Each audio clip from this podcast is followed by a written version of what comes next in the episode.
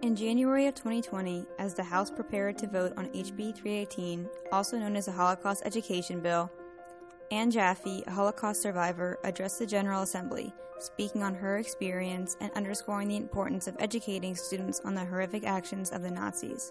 On this Holocaust Remembrance Day, we're highlighting Anne Jaffe's incredible story of survival and perseverance. My name is Anne Jaffe, and I'm a Holocaust survivor.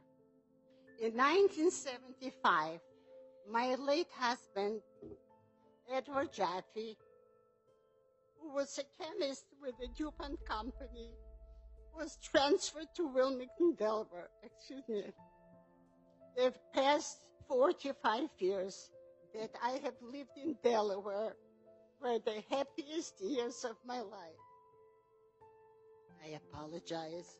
I don't know why. Sometimes I get overcome with emotion. I'm a retired teacher of Judaic studies who has made it my life's mission to educate as many young students as possible about the horrors of World War II.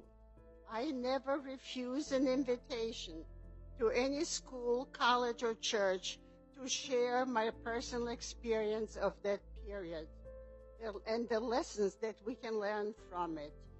To date, I have spoken to more than 450 schools. I am the youngest of all the survivors here in Delaware, and I am almost 89 years old. Yes.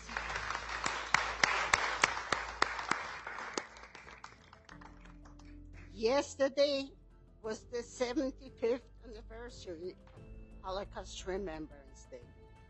How can a, um, how can people remember something they have never known to witness?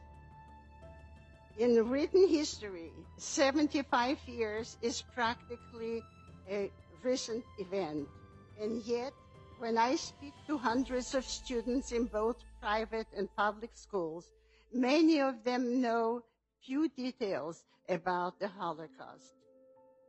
There have been other horrible genocides in history, which we also need to learn and understand. But the Holocaust was a state-sponsored, calculated, and systematic killing of millions of innocent people, and amongst them, six million Jews. As legislators, perhaps ask yourself whether this was taught to you in school when you were youngsters.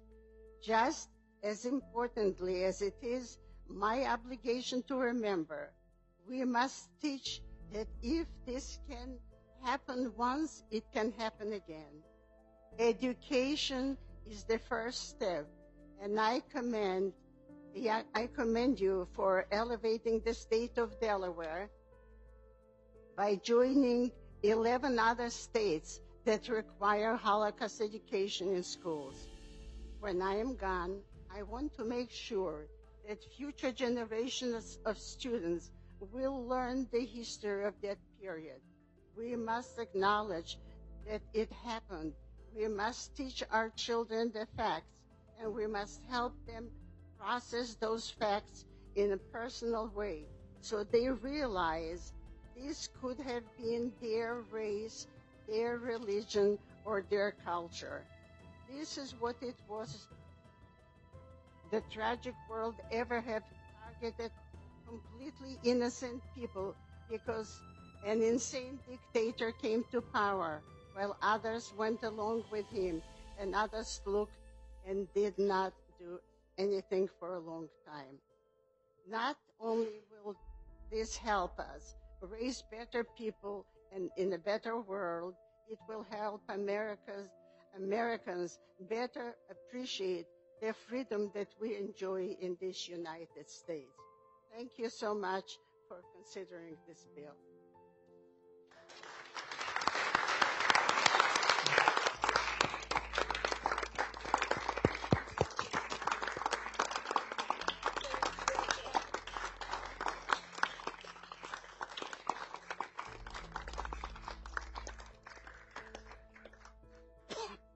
Was asked to share a few words with you about my personal experience. I happen to be one of the luckiest survivors because of where I come from, and I am one of the very, very few who has survived with my parents. I could have never survived without them, and the lessons that I have learned from them. I come from Eastern Europe, and to us, the Germans didn't come until 1941. So I was under the Nazi occupation for three years. In those three years, I have witnessed in my town where I was born, 90% of the Jews brutally slaughtered. We are a lucky, lucky town. Neighboring towns uh, have had a half a percent of the Jews that have survived. And this is in a nutshell what I have uh, gone through. After seeing all my neighbors, my relatives, my friends shot in by the Nazis and their collaborators. By some sheer miracle, my mother, who was an expert seamstress, was making dresses for the mayor of town. And when the execution came, she asked the German officer to spare my mother's life because she wanted dresses made for her family. And so when they let my mother out of the slaughterhouse, what we call, because nobody else was able to get out of there, and a few other, what the Germans refer to as useful Jews, nützliche Juden, we were spared the final execution. And we were taken to a town, a bigger town than ours, and put into a ghetto. In that ghetto, we knew that our time was limited. As soon as my mother will finish her dresses, we will not be useful anymore. So my father looked for a place where he would be useful. And he found a place where they were collecting plants from which medication was extracted. And the people had no idea what they were doing. And so he offered his help to do this work. That saved our life in the next selection because we were destined, after my mother finished those dresses, destined for be taken away and killed.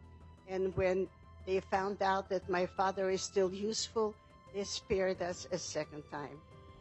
We knew that was, this was a short reprieve, but there was nothing we could do. There was no place we could run. There was no place we could hide. The Christian people were told not to help any Jews because if they will help them, they too will be killed the same as the Jews.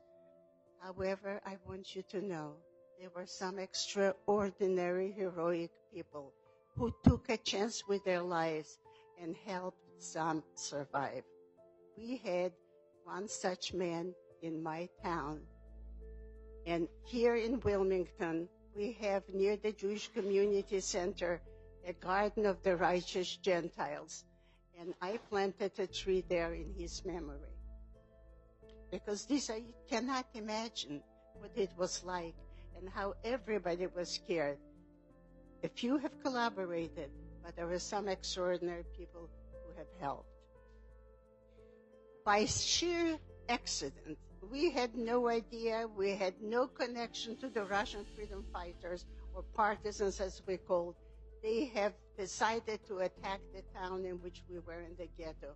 And as a result, we were liberated from that ghetto. One young man, a Jewish partisan, who came from that town, broke into the ghetto and told us to run to the forest. And we ended up in the forest in the beginning of the winter of 1942 with a 15 months old baby on our hands. We had no survival skills. We had no idea what to do, just what we had on our backs. And we had to learn to survive until liberation came. For 20 months, for 20 months, with very little food, very little, just what we had on our backs. And I must say, those farmers around the forest were the kindest people. Without their little bit of help, we could have never made it. Because having just a couple of potatoes a day was a lifesaver. and we got it from those farmers. I was lucky. I was liberated early in 1944 because I was in Eastern Europe and the Russians when they pushed the, the Nazis back. So I was liberated on July 4th, 1944. I had no idea this was an American holiday. And so I have chosen July 4th also to get married. And I used to celebrate that day with great gusto, you know, for many reasons and not just one. When the war ended, we found out about the concentration camps because in our area, they referred to it as the killing fields. They just shot the people. But in Poland, in Western Poland, they had the concentration camps. And we found out how many have perished there. You cannot imagine our anger. The world knew what was happening. Why didn't they do something to stop this slaughter? And I used to walk around very openly and say, I hate the whole free world because they did nothing to help this slaughter. And my father overheard me say those words. And he said, I have to have a very serious talk with you. I heard you say that you hate those people who did not help us. We were victims of hatred. Did you like it? And I told him, no, I hated it. And he said, then why would you do to others that which was done to you? Change your way of life. Instead of hating, try to be a more constructive person. Try to teach tolerance to others. Show kindness to other people who are in need. And you will grow up to be a much better individual than if you'll go on hating. And I am forever grateful to my father. I don't know what I would have been like today if I did not listen to his advice. I will continue as long as I can stand in my two feet. I'll continue to go to schools. I will continue to teach the lesson that my father taught me. And I want to express my gratitude to the state of Delaware, first of all, this is, I have never lived in one place that long and I love it here. And also, that's right, and also to the United States that gave me a new life and gave me my freedom. Thank you so much.